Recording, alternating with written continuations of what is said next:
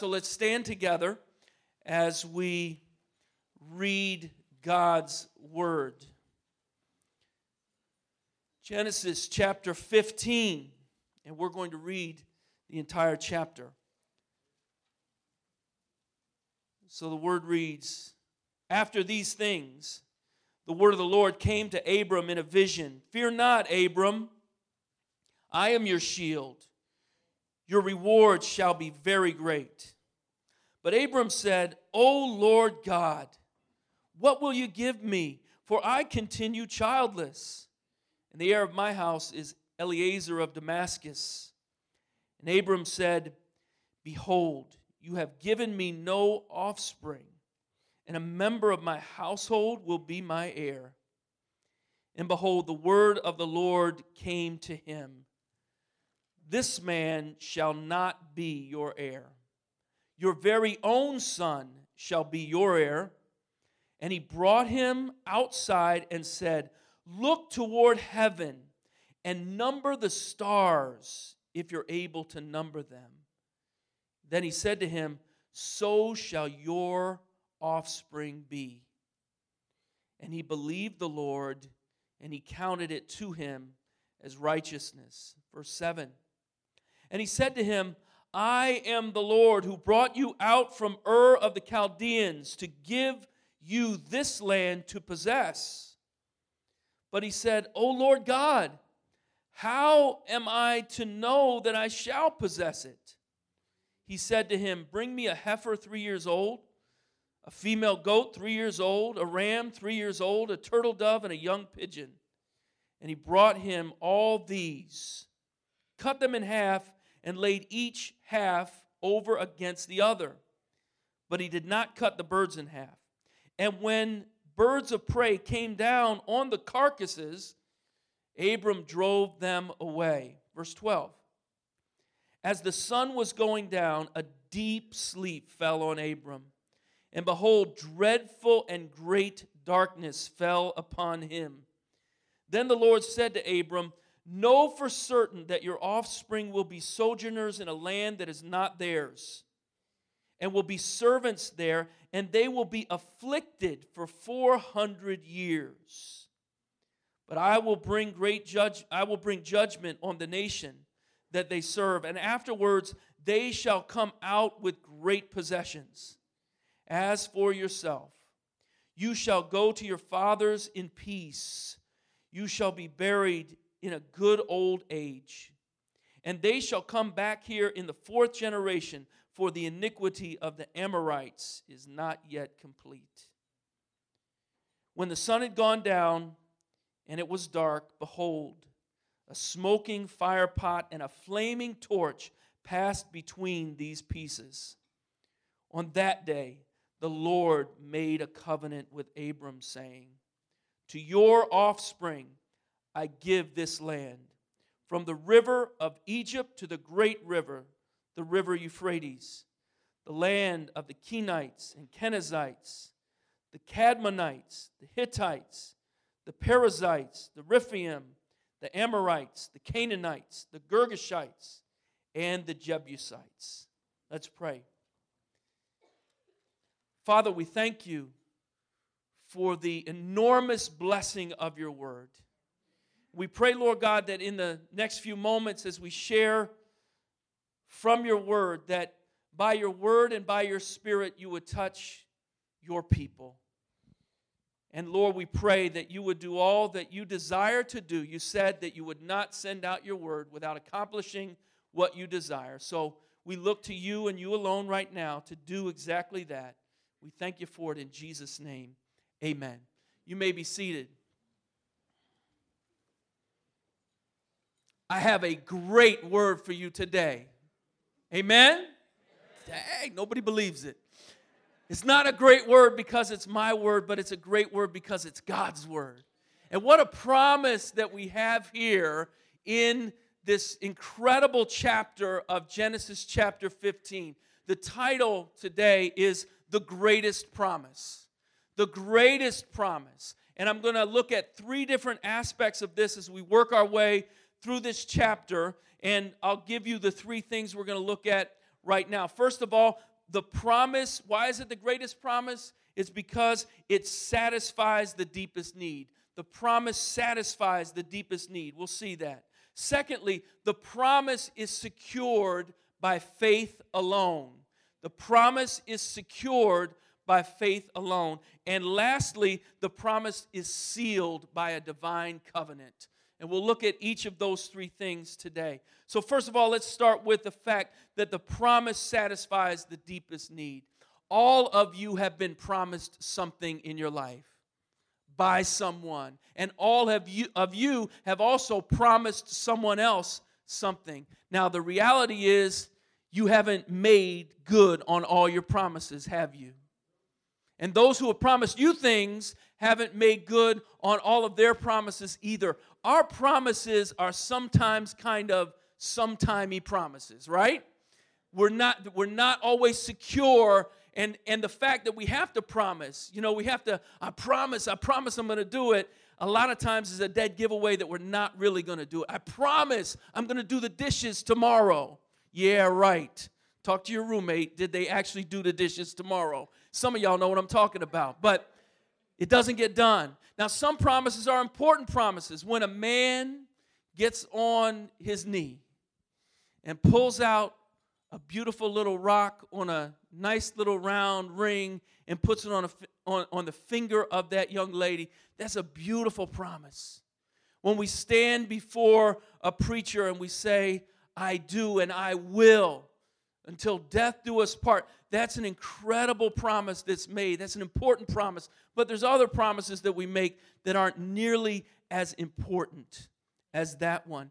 Um, some of you know that Pastor Mason loves coffee. Amen? I mean, he loves coffee, but he just doesn't love any old kind of coffee.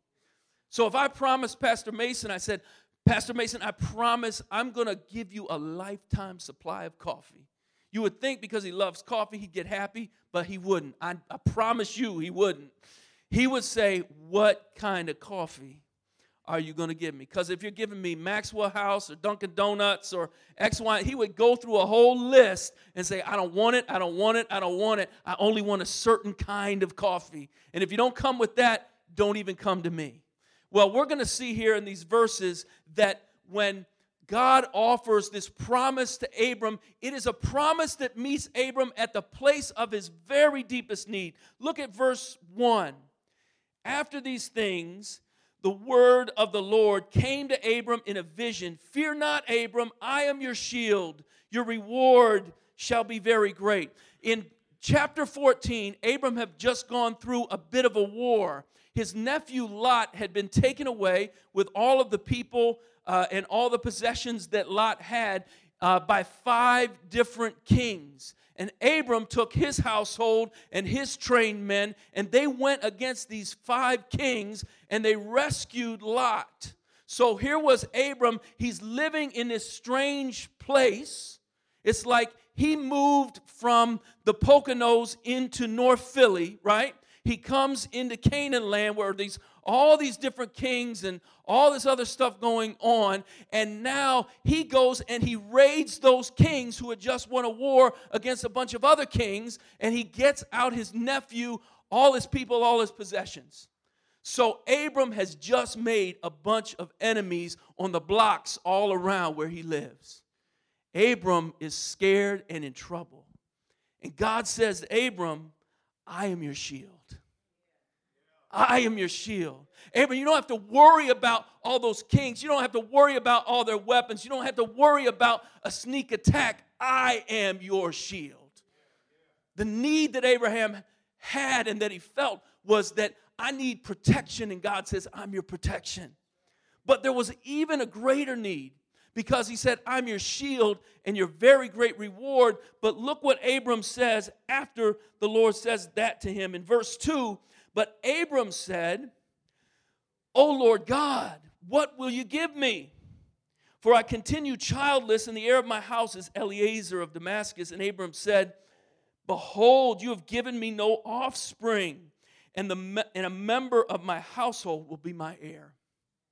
This got to the deepest need that Abram was feeling uh, at all. In Genesis chapter 12, God had come to Abram for the first time and said, I want you to leave your father's household. I want you to leave everything you've ever known, every place you've ever been, and I want you to go into the land of Canaan. I want you to follow me. And he promises Abram in chapter 12 of Genesis, I will make you a blessing to all the nations. But now it's eight years later, perhaps, somewhere around that. And Abram still hasn't had a child. Abram and his fantastic looking wife, Sarah, have not been able to conceive a child. And Abram has this promise that God gave him I'm going to make you a blessing to all the nations, and yet he's got no child. And so when God says, I'm your shield, I'm your great reward, Abram's saying, in effect, What is a reward worth to me? What, if you gave me everything, Lord, you've made me a rich man. You have blessed me already incredibly. The Bible says he had 318 trained men in his household that went out and recovered lots. So he's got a lot of stuff. He's got a lot of people. He's got possessions all over the place. But he says, What is a reward to me? I don't have a son, I don't have an heir. How can I be a blessing to the nations without an heir? So he is at this point of need. Look what the Lord says in verse 4. And behold, the word of the Lord came to him. This man, he doesn't even call him by name. He doesn't say Eliezer because that would kind of give him some affirmation that maybe Eliezer is something, but he just says, This man. This man will not be your heir. Your very own son shall be your heir. And he brought him outside and he said, Look toward heaven and number the stars, if you're able to, if you're able to number them. And he said, So shall your offspring be. What a promise God gives to Abram. Look to the stars. See if you're able to number the stars. So shall your offspring be, he says to an 80 plus year old man who has no kids and who's been given this promise before that he's going to be a blessing to the nations. See, God, when He comes and gives you a promise, His promise is not just to meet some external temporary need that you have. His promise doesn't come to make you feel good for a little while because you're disappointed or mad or hurt or something like that. He, his promise is not comfort food to keep you through a crisis. His promise is to meet the deepest need that you have, and He knows what it is because He's the one create, who created you in the first place. Our problem is often we don't know what that great need is. But God wants to reveal, and He's revealed to Abraham. Abram asked this, and it seems like he's contending with God, but God is eating this up. God is loving it because it means that Abraham got it. He knows what he needs from God, and God says, I am the one who is here to meet that need. God's promise, it's the greatest promise because it satisfies the deepest need. Now, secondly, the promise is secured by faith alone. Look at verse 6, one of the great verses in all of Scripture. It's quoted five times in the New Testament.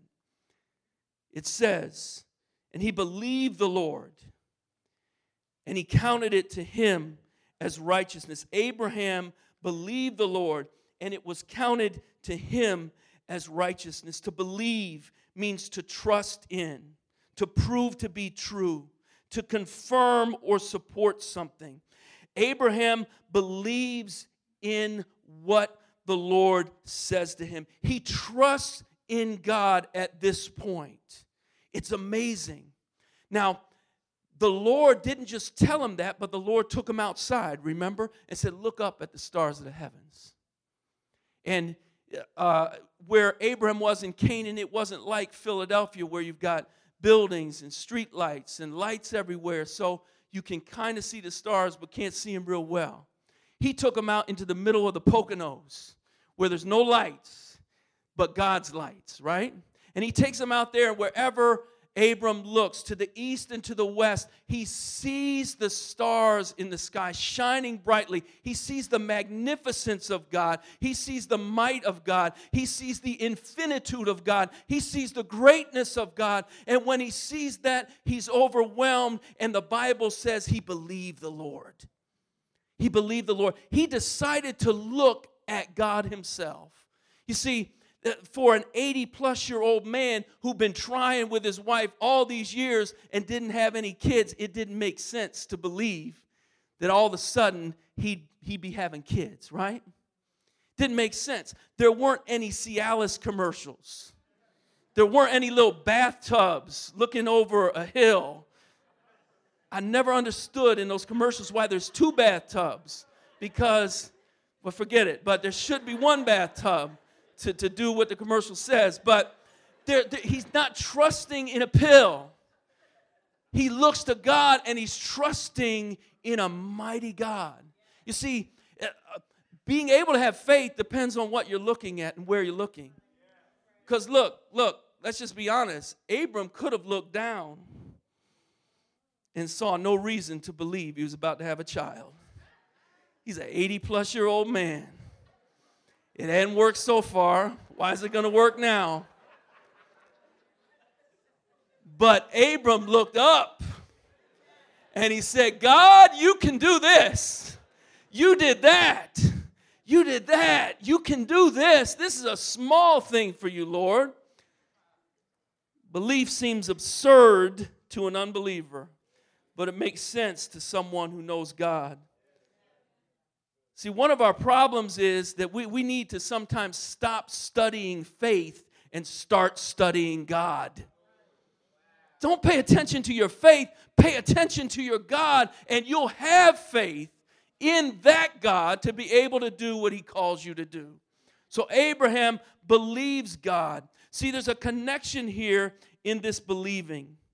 One author says this he says, There's an essential connection between experiencing God, loving God, and trusting God. You will trust God only as much as you love Him, and you will love Him to the extent that you've been touched, that you have touched Him, or rather that He has touched you.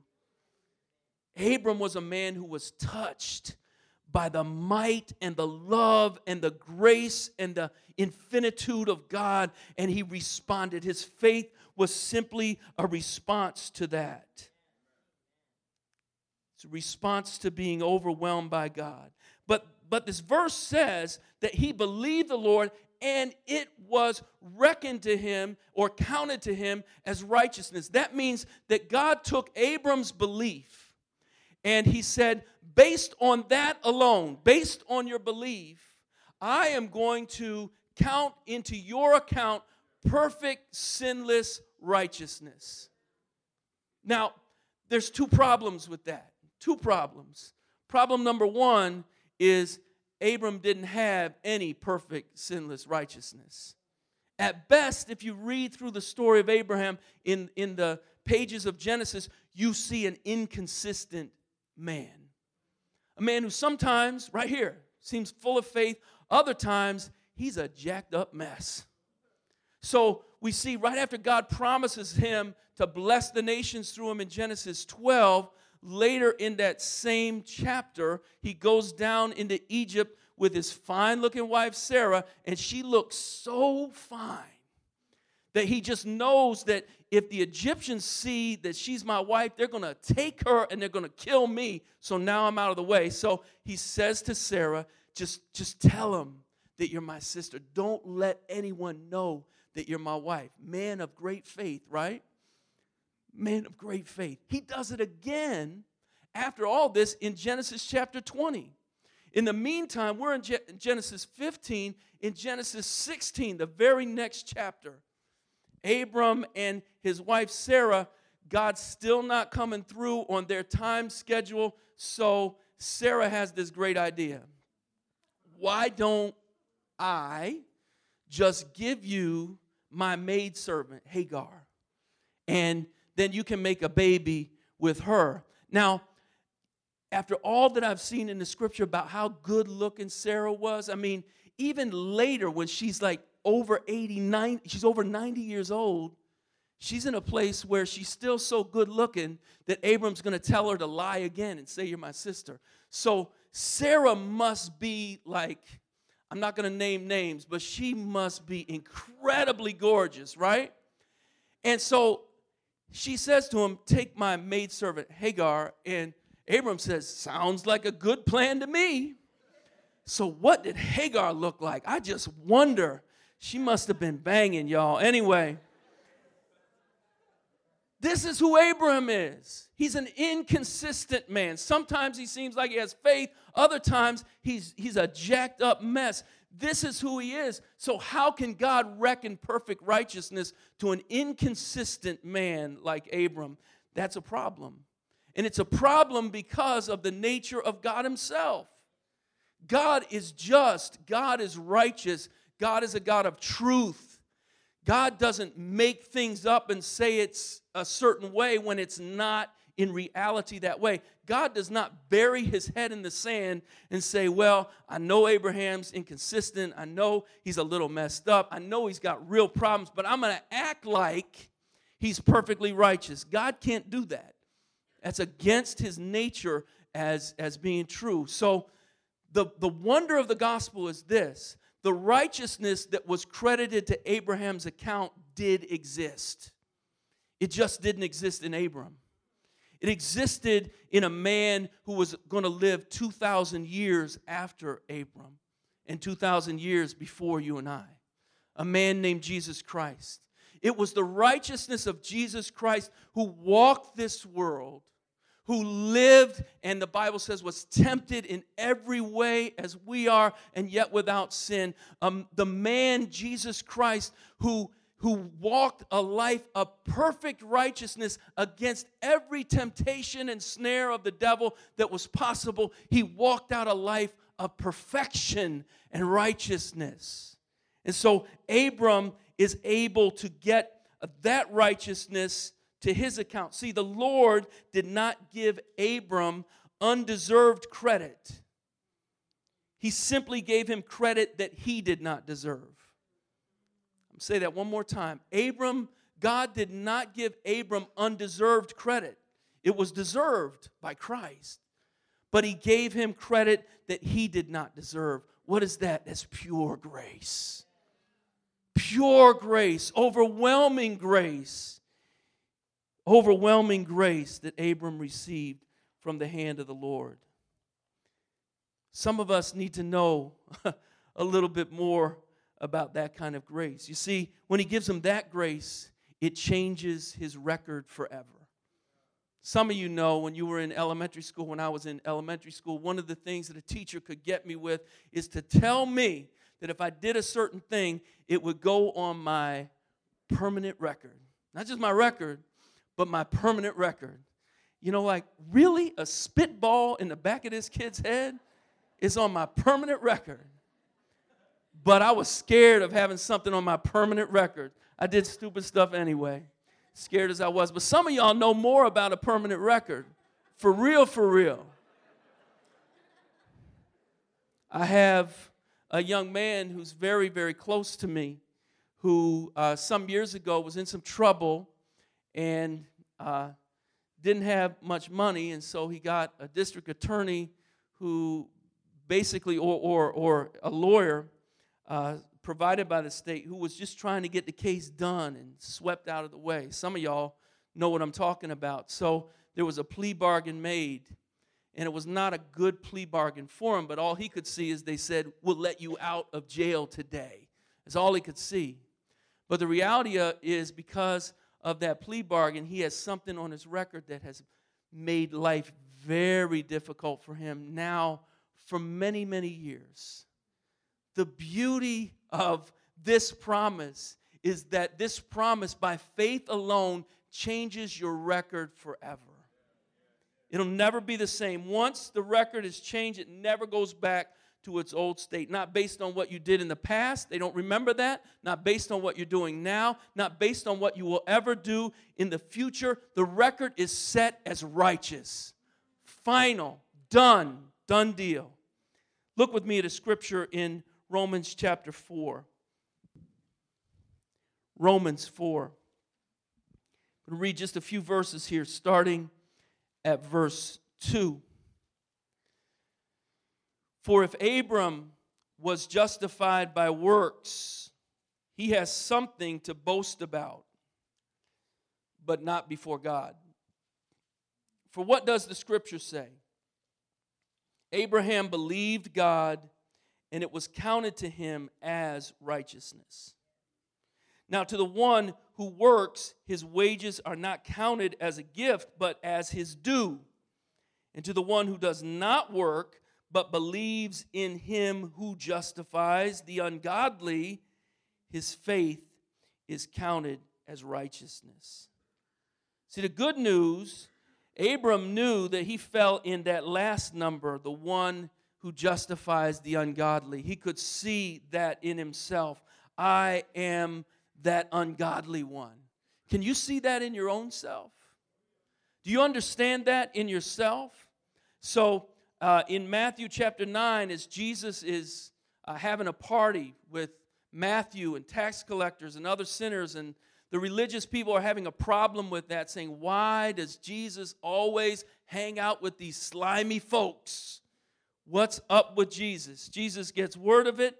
It says in verse 12, when he heard it, he said, Those who are well have no need of a physician, but those who are sick, go and learn what this means. I desire mercy and not sacrifice, for I came not to call the righteous, but sinners. Came not to call the righteous, but sinners. It's a word of salvation, but it's also a word to, to Christians who uh, a friend of mine said this this week our tendency is to do what Adam and Eve did in the garden when they sinned. What did they do? The first thing they did, they hid from God and they put on fig leaves, right? And so my friend said, We're good at going out and buying designer fig leaves. So I don't know what the cool stores are. I'm so far away from the cool stores, it's not even funny. But so I'm going to Urban Outfitters. Yeah, me at Urban Outfitters. I don't think so, but I'm going to Urban Outfitters and looking for some really cool fig leaves that will take my sinful nastiness and make it just look a little bit more acceptable and better, right? So that's what we do. That's what we often do. And God is saying, Come to me as the ungodly. Come to me unwashed. Don't purify yourself. Don't put anything on. Come to me naked. Come to me in your sin. Come to me in your shame, but come to me. That's the word of the Lord. Where are you making fig leaves in your life today? Where's your factory, your fig leaf factory? See, our problem is not our filthiness, it never is. Our problem is the tenacity in which we cover it up. It's the cover up, it's not the initial sin. Brennan Manning says, says this. He says, When a man or woman is truly honest, not just working at it, it is virtually impossible to insult them personally. There is nothing there to insult. Their inner poverty of spirit and rigorous honesty had set them free. They were people who had nothing to be proud of. A few weeks ago, I got in the mail an assessment. And it was a very negative assessment the way I read it. Now, that wouldn't have been a problem to me except it was about me, and then it was a problem.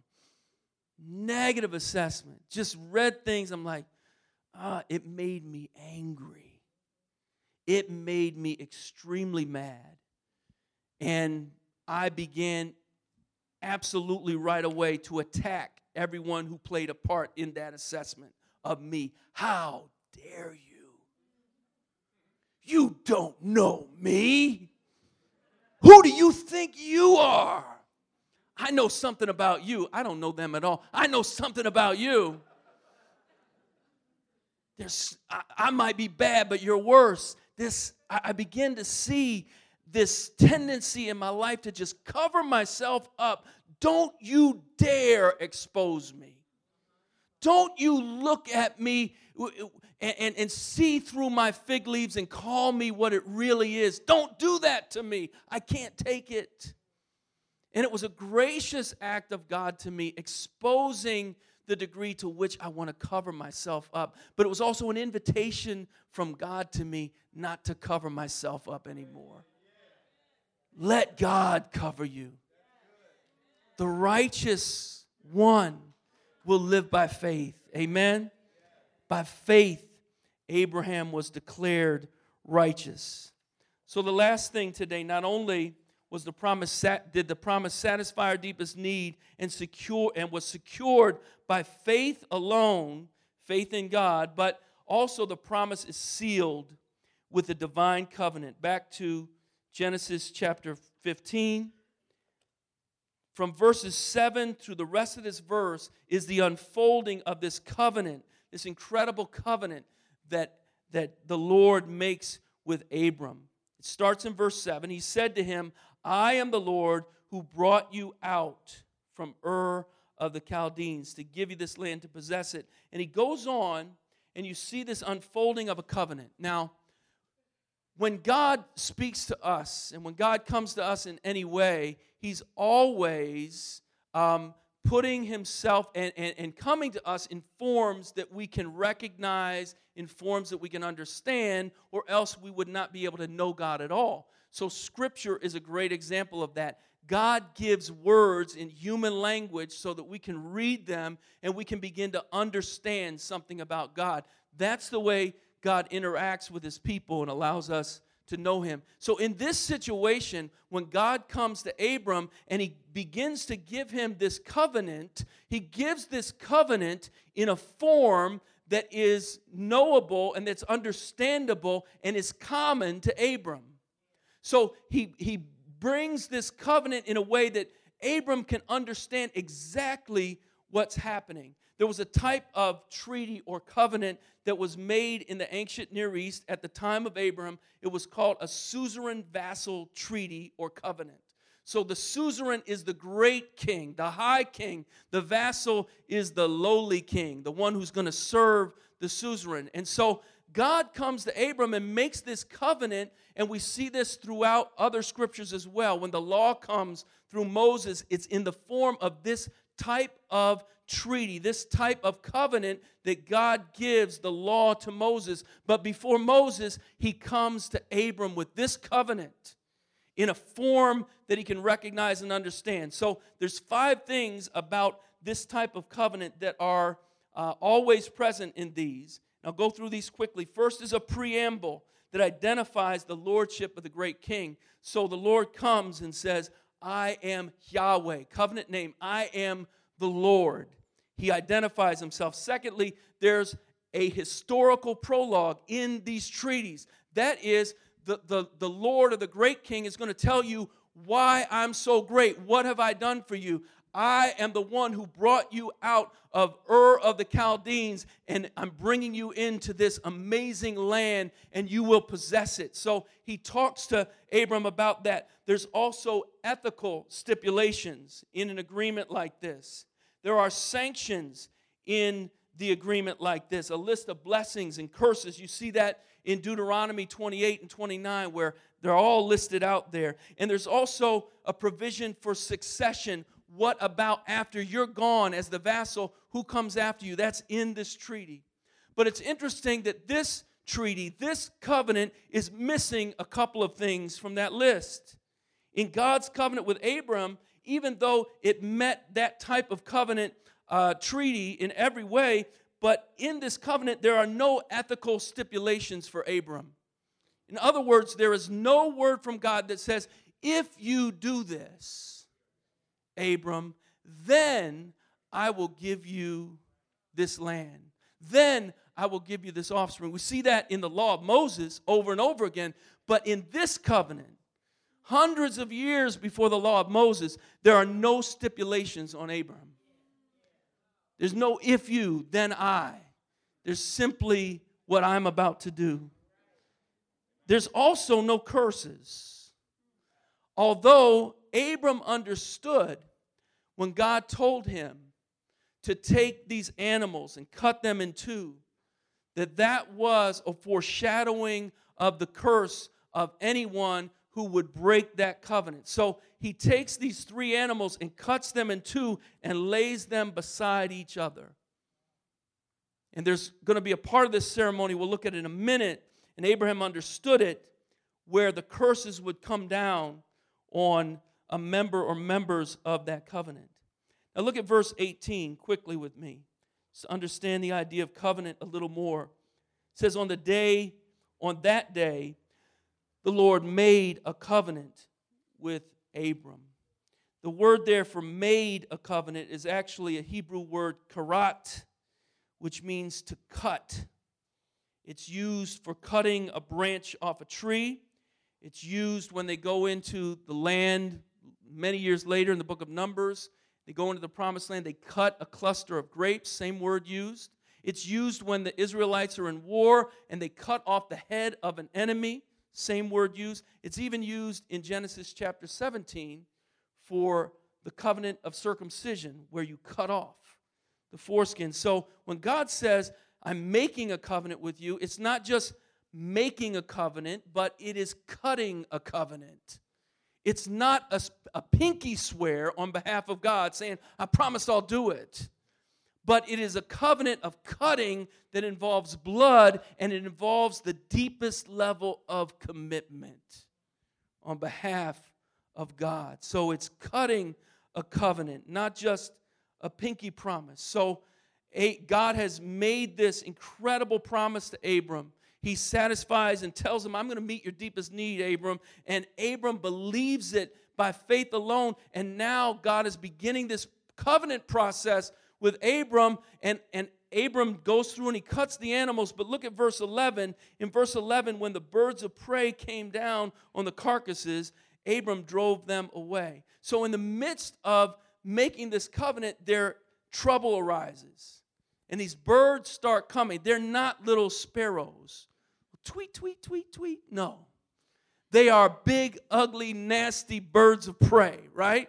They're, I don't know what kind of birds, but they're hawks and eagles and, and birds with big old beaks who can hurt you. And you can just imagine Abram is trying to keep these birds away. It's foreshadowing that this is going to come through some trial and some difficulty.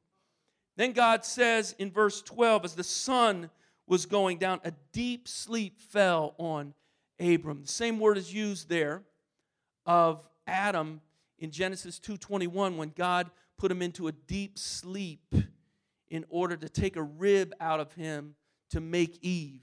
So this isn't just I've had a long day, I'm having a deep sleep. This is divine eh, divine anesthetic, right? It's divine anesthesia administered by God to put him into this deep level of sleep. And it says, And behold, dreadful and great darkness fell on him. So there's a sense of foreboding and doom and dread that falls upon Abram. What is that? Keep reading. And the Lord said to Abram, Know for certain that your offspring will be sojourners in a land that is not theirs. They'll be servants there. They will be afflicted for 400 years. The same word for afflicted there is used in Exodus chapter 1 of the servitude of God's people in Egypt, their slavery. They're going to be afflicted for 400 years. But he says in verse 14, But I'll bring judgment upon the nation and they that they serve, and afterward they shall come out with great possessions. As for yourself, you shall go to your fathers in peace. You shall be buried at a good old age. And so God promises him all of this, and yet there's a sense of there is still something very difficult to go through, even though God has promised the end as to be as good as it could ever be imagined to be. He said, To get before you get there, you're going to go through something, Abram. It's going to be difficult. For 400 years, this offspring I'm talking to you about will be living in slavery. He doesn't tell him where. God was gracious. You know, if God had told Abram where, he'd probably tell his son, Don't you ever go down to Egypt. God didn't tell him about Egypt. He just says, somewhere. You're going to go somewhere and you're going to be slaves for 400 years. The promises of God are sure. The promises of God don't change. Nothing in heaven or in hell or on earth can change the promise of God toward you for your good if you're a believer in Jesus Christ. But I'm telling you that you're going to go through something before you grasp all of those promises. It's not going to come by just dancing through a field of daisies. It's going to be a little bit more difficult than that. So let's look at these last verses. Verse 17. When the sun had gone down and it was dark, behold, a smoking firepot and a flaming torch passed between these pieces. So when Abram had split open these animals, he knew that the way that covenants were ratified was that both the great king and the lesser king, both the suzerain and the vassal, would have to walk through those broken animals. And what they were doing is saying is that if I break my part of the covenant, the, uh, the what has happened to these animals, let that also happen to me. I bring down that curse on my head. But when Abram is asleep, the Lord Himself passes through in the form of a, a, a smoking and a smoking. What does it say? A smoking pot and a flaming torch. The Lord Himself passes through. Abram doesn't pass through anything.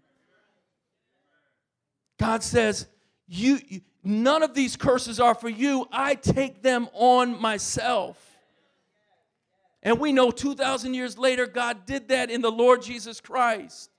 He took the penalty for your sin. He took the penalty for my sin. He, took, he bore the fullness of the wrath of God upon himself, and we bear none of it.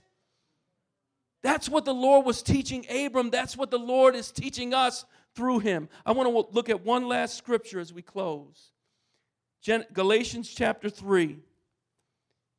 One last scripture, we'll be done. Galatians 3, starting at verse 15.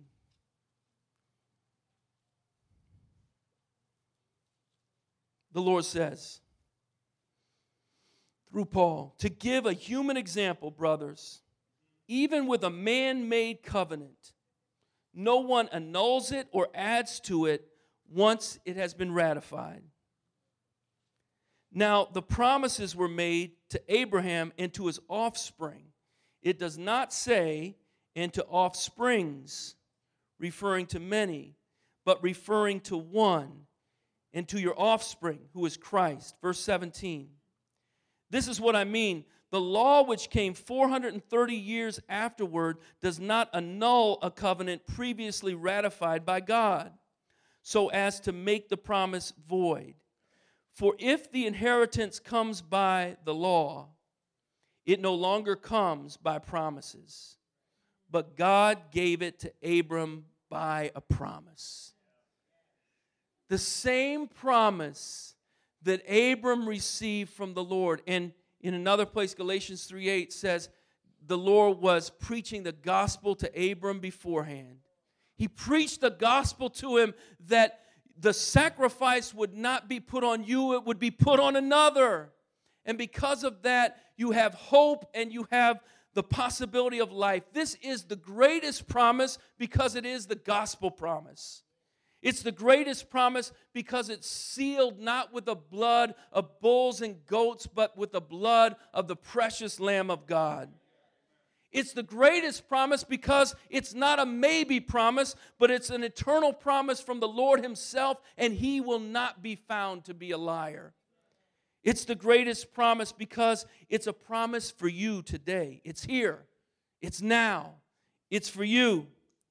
It's not for wise and intelligent or the moral and the upright and the clean. It's not for the strong and the healthy, but it's for the weak, the sick, the stained, the shamed. It's for the dirty and the destitute. It's the greatest promise because it's for everyone who's ever struggled with sin and lost over and over and over and over again, miserably lost in shame and in your own mess. It's the greatest promise because if you'll believe it, God will pass, will, will pass by your sins and cast them into the sea of his forgetfulness. If you'll believe in God, he'll do for you what he did for Abram. You'll believe the Lord, and he will give you the gift of Christ's righteousness and count his righteousness to your account. So, for unbelievers today, there's a clear message to you. You need to come to Christ. That's the only place where life is. Any other covering up will not yield life for you. But it's also a message for believers. For believers, it's a message to come fully to Christ, wholly to Christ, not covering yourself up, not doing what Adam and Eve did in the garden, but to come to Him in all of your shame and your nakedness and to say, Lord, I need you. Don't cover yourself up. Don't make yourself look better than you really look. Come in honesty before God and receive from Him what He longs to give to you. Let's pray. Father, we do thank you for the blessings of your word. We thank you, Lord, that your promise is great, your promise is true, and your promise is eternal. We thank you that you don't change. You're not one way today and another way tomorrow but you're the God that we can count on forever. So, Lord, we just ask that you would apply your word to our hearts. Help us to look to you and not anywhere else to find that hope that we so desperately need. Lord, we lift all these things up to you in the blessed name of our Lord and Savior Jesus Christ. Amen.